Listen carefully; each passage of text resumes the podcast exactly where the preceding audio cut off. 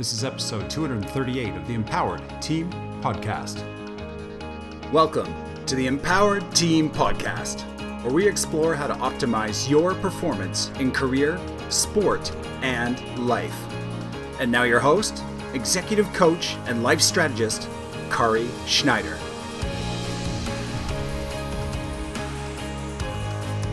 Welcome to Performance Power. This is our episode that I produce once a month.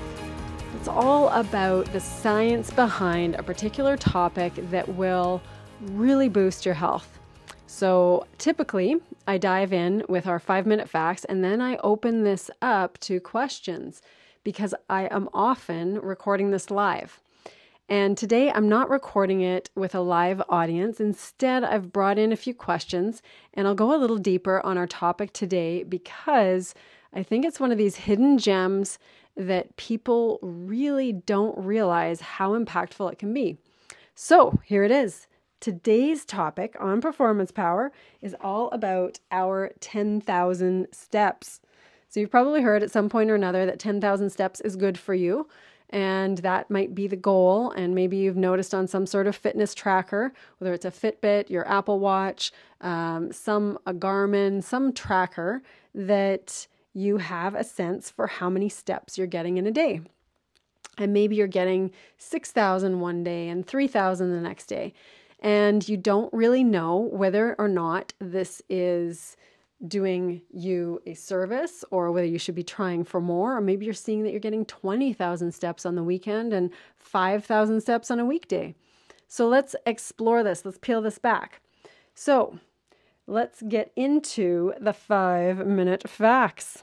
So the history here is that this concept of taking 10,000 steps per day was actually originated in Japan in the mid 1960s and the term was manpo-kei. Manpo-kei was coined by this Japanese company who was producing t- pedometers. And the interesting thing about this is that back when I was doing research in heart rate variability and in biomechanics, I was in a lab that was doing research on steps per day, especially for children's activity. And they were using pedometers to do it. So I got to be looped in on some of these eh, experiments as a bit of a lab rat and I would be wearing pedometers and discovering how many steps I'd get. And I would put a pedometer on my child and send her to school and see how many steps she would get and just be part of these research studies that were really groundbreaking at the time. And this was around 2004, around there.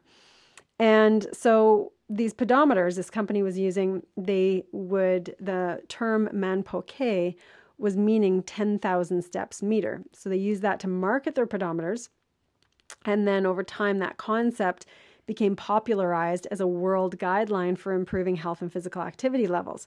The thing was, though, is that at the time, was that 10,000 steps, this was popularized. But then what research does with almost anything is then it, research validates that claim. So what happens, especially in the sporting world, is that people notice what it takes for performance, what it takes for optimal health. And then they might make a guideline or structure around that. This has happened in interval training in, in track. This has happened in the 10,000 steps, for instance. And then research comes a bit later. So the scientific proving of that thing often happens after the discovery that this thing might be useful or helpful. So that's what happened in the world of 10,000 steps, in that people then were researching it. And especially in a couple labs in Canada, they were researching it specifically for children around the time I was doing research in those labs. So here is fact number one 10,000 steps per day is has been validated as a, a great help optimal health metric so, what it can do is it can help reduce the risk of various health problems such as heart disease, obesity, and type 2 diabetes. So, that's fact number one. Fact number two children and adolescents aged 6 to 17 years should aim for at least 60 minutes of moderate to vigorous activity, physical activity, each day that can include activities such as walking, running, or playing sports. But for children 6 to 17, their target is not 10,000 steps, it's actually around 12,000 steps or more. So, for instance, around the time I was doing research for kids, the recommendation was 16,000 steps. These little kids are zipping around, their legs are shorter, and they're really active. They go, go, go. It's part of their development, both physically and mentally. And so, typically back then, the recommendation for kids was 16,000 steps. Right now, after more research, it's around 12,000 steps. Now, I personally don't know whether this is because we have more of a sedentary population, so the recommendations are accommodating that, or whether more research has been done. So, I haven't been able to find out the answer to that, whether the 12,000 steps, why it's different from the 16,000 steps. So, that's fact number two. Fact number three is that accumulating steps doesn't have to be in one big bout. So for me, if I were to get 10,000 steps, it would take me probably around an hour to an hour and a half of walking, depending on the surface and the the um, the pace that I'm going. So if I'm walking fast on concrete and it was a cool day and I could keep that pace really easily, then I could probably get 10,000 steps in a little over an hour. If it was uh, hiking, then it's going to be a longer span of time. So, but the point is, is that the 10,000 steps or 12,000 steps for kids, it's not optimal to have it all in one go. What's actually optimal and has been shown to be associated with a lower body mass, mass index, and there are caveats to that, but it's been shown to be associated with a lower BMI and better cardiovascular health, health while breaking up the sedentary time with these short bouts of activity. So, the benefit of these short bouts of activity is that it lowers the level of insulin sensitivity or improves insulin sensitivity, I should say, and it also helps break up the mental stagnance that comes with sitting for long periods of time. It lowers body fat levels.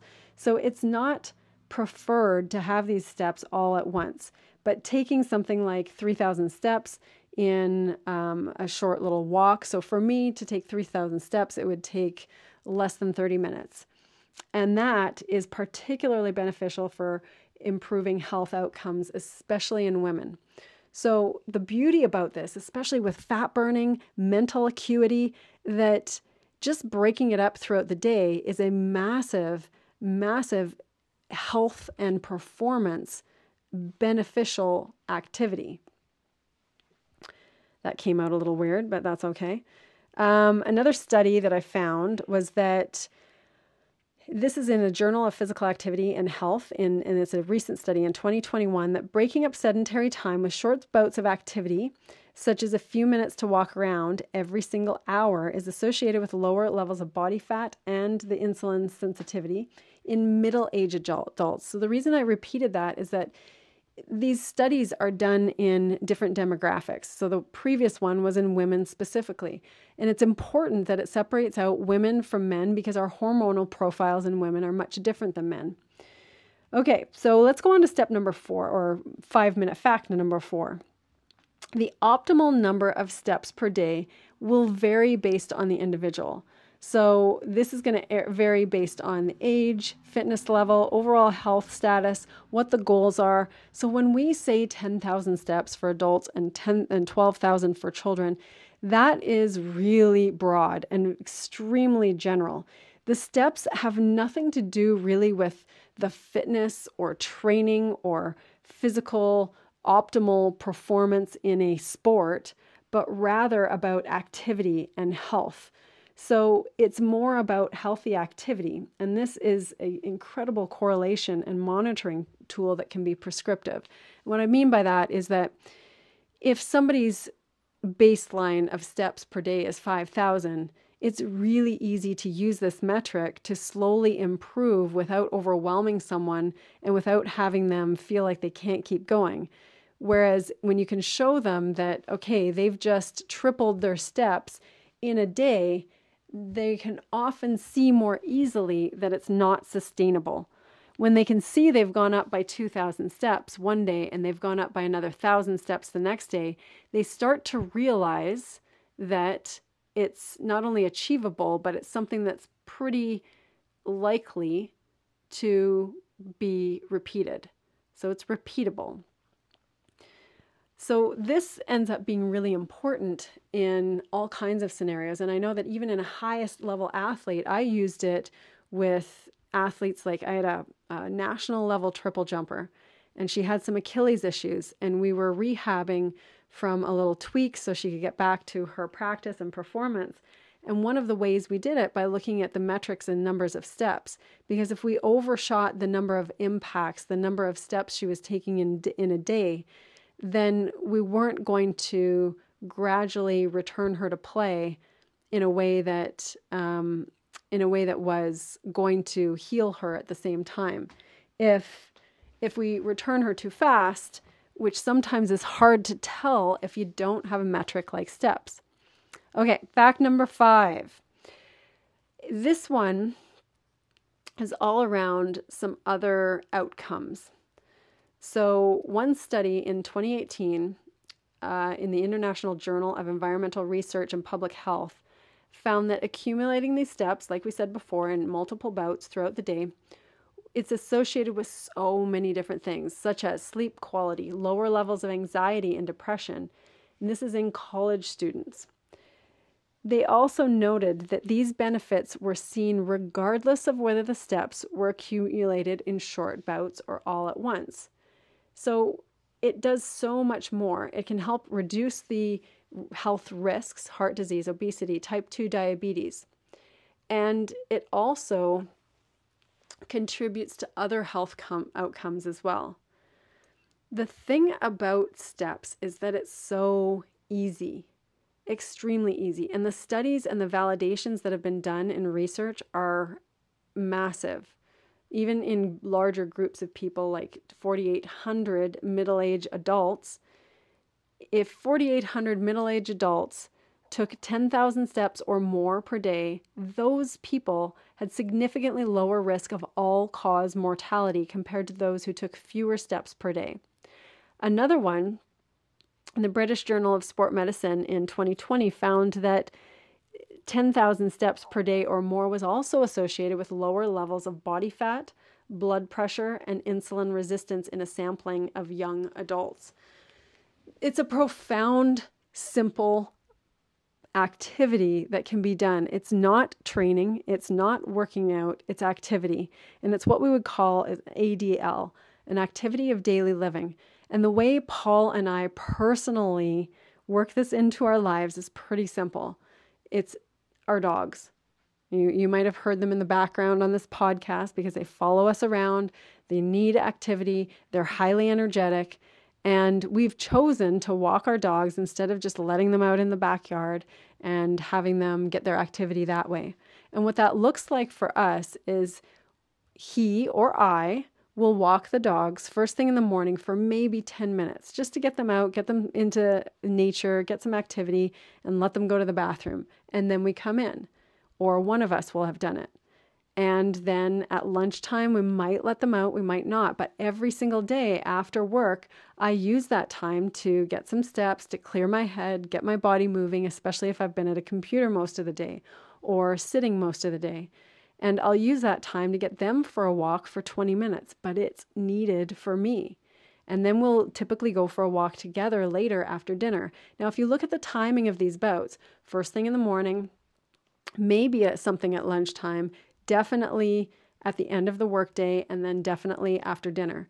If you look at the timing of these bouts, they are ideal for keeping blood sugar levels stable. They are ideal for fat burning and keeping the brain uh, rested and recovered from intense bouts of work.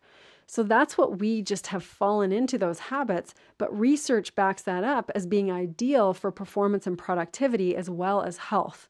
And it's easy then to accumulate the number of steps throughout the day without having to put in a conscious 45 minute walk that seems daunting when you're tired or exhausted versus 10 minute bouts of taking the dogs out or 20 minutes or 30 minutes of chatting and catching up on the day while you're walking. So, this habit has turned into something that's very powerful for not only our mental health and recovery, but also physical activity and overall health markers. So I know that this particular topic is is more than 5 minutes. I've gone over the 5 minute facts. I typically try to be very succinct. However, this is something that I think most people don't give enough weight to because it is an easy activity and you don't really often know whether, you know, this 10,000 steps thing is just a fad. So that's why I'd like to share this with you so you really have the sense of how impactful this can be on your overall whole life and get really get multiple benefits from it, not just some activity, not just some a break from sitting, but real real solid health benefits. So, that is the 5 minute facts for today. I'm going to answer a couple of questions that I've received that have come in that I think others would be interested in hearing some answers to as well. And one of them is around one person asked, "How do I how do I decide what to focus on when there is so much information that bombards me when it comes to health and fitness?" And I inquired further about this question. I said, Well, you know, that can seem pretty big. Well, what do you mean? And they just found themselves becoming extremely overwhelmed with so many things coming their way when it when it came to nutrition suggestions, workout suggestions. And this is a person, I know this person. This is a person who works out and is active every day, but then has a hard time discerning what's most important. And what I'd like to offer is upon this particular topic is that adding something simple in your life that can go anywhere with you whether you're on vacation, whether you're traveling for work, or whether you're at home, that's built in as a lifelong habit, a daily constitutional, is something that has far more invested benefits, compounding interest, than doing a particular special one food or trying that out or doing a particular workout that seems to be the best flavor of the month or the new workout fad because I know that although, you know, Pelotons can be great and great for working out at home, then what do you do when you're traveling? So, picking something that can be part of you and your routine and something that really has longevity and sustainable impact in your life can be something that is far better than not knowing what to pick with the flavor of the month. Now, I'm going to say that with an asterisk, meaning I'd like you to be adventurous. I'd like you to try new things. I'd like you to explore and see if, you know, pickleball might be the new sport that you're really into. However, make sure you have some standard go tos that are you've discovered that work for you. Find what works for you. Find what feels really good. Find what makes a difference. And that's not the easy answer that most people want to hear. They want to hear from me, do this. And what I'm here to say is that we're all very, very different. And if we don't take the time to discover our preferences, then even if I tell you, do this, you will do it, but it won't last if it's not something you enjoy and it's not something that you find real value in. So that's where I say, when it comes to foods, when it comes to activities, and when it comes to workouts and sports, treat it like you are trying on in a change room new pairs of jeans because you're not going to buy those expensive jeans unless they feel fantastic and they look really good. So try some things on. You're not going to actually invest in something or commit to something until you've tried it on, find out whether you like it, and see whether it's something that would work for you for the long term. And that's something that with years and years of working with hundreds of different people from the highest level of athlete to the most driven achiever in business. There's one thing I don't do, and it's suggest that everyone has to do this one thing because that would not meet their particular life, lifestyle, or preferences. So, this is something that the one piece of advice would be try things on to find out what you really, really enjoy, because that's going to be one of the biggest factors that keeps it in your life with sustainability. The second question that I had come in recently was around this is a person who is very lean, fairly fit, active, and uh, small and female.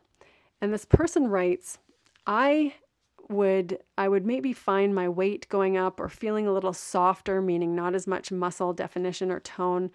And then all I needed to do was adjust my food for a couple days, maybe a week, change my activity a little bit, mild tweak, and see myself get right back to normal. And they noted that now, as they're a little bit older in their in their late 40s, but very fit, very active, that they're just not finding that they're able to bounce back to their normal normal body look or tone, muscle tone that they would experience. So this is the bad news I'm going to uh, share when it comes to women, especially, and men as well. When we get into our 40s and into our late 40s, our hormones are changing. And there is one hormone that can be really impacted. And when it's impacted for women and men, this hormone tends to uh, tends to make a real shift in terms of how we carry our muscle mass. And I've personally experienced this. When our testosterone goes down or is very, very low, almost non existent, then it's harder for us to grow muscle. And, and when our growth hormone goes down, it's harder for us to maintain muscle as well. And we'll notice some other side effects. We may not feel as energetic. We may not feel like we have as much of a lib- libido. So these things will naturally occur to some extent, but also can occur because there's an imbalance of hormones somewhere else. Maybe there's been a stressor, maybe someone's gone through menopause, maybe for men it's just been more stress at work, or maybe it's just been slow decline in testosterone and then finally it just becomes noticeable when before it wasn't really noticeable. So this is often, and when I say often, I've seen this many times throughout hundreds of clients where this little dip or maybe a very low result in testosterone results in feeling all these other physical symptoms. So, what I would suggest for someone is to get a hormone panel done. You can get a Dutch testing done. You might need to talk to a naturopath. You might have to pay out of pocket for something separate that your healthcare provider won't pro- won't cover. However, it may be worth just discovering what's going on. The problem with these is that when you've done one test, it's typically not enough to understand what's going on. So, for instance, if someone's going through menopause, their hormone profile is going to be changing for a span of time and you want to get another test or third or fourth test to see how you are affected over time. And knowing that life factors, circumstances outside will also affect how these hormones are adjusting throughout your throughout your body because if one goes up and another comes down, it usually causes another one to come onto the scene. If someone's going through menopause, they're going to experience that their their estrogen is dropping, their progesterone's going up, they might feel a massive amount of adrenaline as well that's not expected. They might feel like their testosterone is going down. So these are some things that happen and for men it's often a pretty simple look. They're going to feel a little bit different. They're not going to feel quite as energetic, and maybe their libido has dropped a little bit. And then they might notice that their testosterone's gone down. However, sometimes when men will then get some supplementation, some small amounts of um, small doses of testosterone to see a little bit of a difference, if it's too much, they might feel easily triggered. They might feel really angry. They might feel that some of the other effects of increasing that testosterone outweigh the positive effects. So it's different for every single person. Whereas I've had clients who have noticed that they've started on small doses of exogenous testosterone and they find that it feels amazing. They have more energy. However, note in those cases, and I am not the expert in the field, I'm reporting on the experiences that I've had personally and with hundreds and hundreds of different clients. So, what I would suggest is figure this out. Just like the other recommendation is go and get a test. Find someone that you trust, usually a, a naturopath, a functional medical doctor or practitioner, and they will spend more time going through the results with you that the regular MD often does not have time to go through. So spend the time to get the test, spend the money to get the test, and then you're probably going to have to retest to see what your options are. And there are options of small supplementation with with testosterone or other options. However, you also have to realize that adding a, adding one hormone will also affect your other hormones. So it might take a little bit to find the right amount or the right type of of supplementation for you.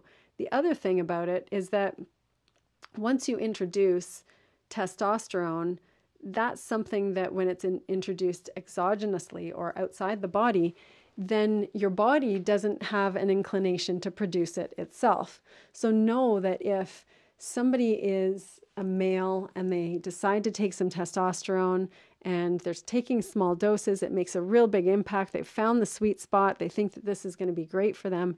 They'll probably have to take it for the rest of their lives to still still feel and experience those same results.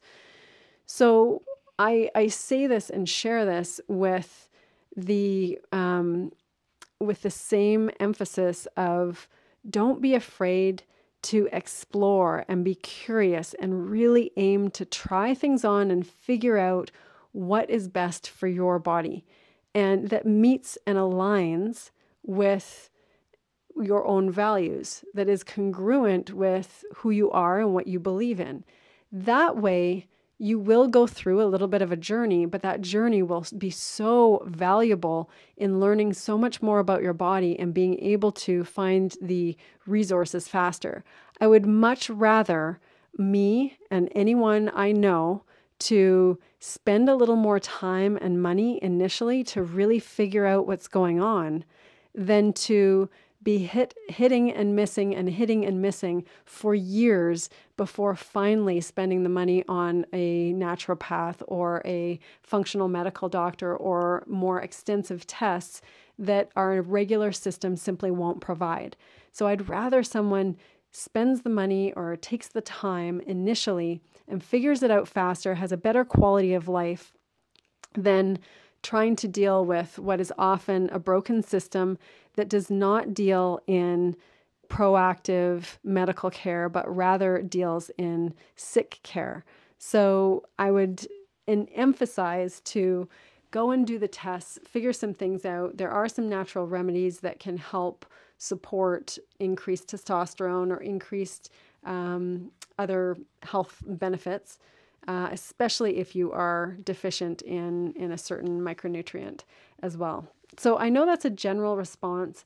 However, when people are going through something like this initially, it feels like a very lonely path. And I've been down that path. And when you don't have other people around saying, hey, try this or try that, then, and you don't know who to trust, then it's it's important to hear that you may have to splurge on a practitioner that isn't your normal medical uh, MD, but perhaps a specialist who can go a little deeper and help a little more and spend a little more time with figuring out the specific thing called you. Because you are very unique.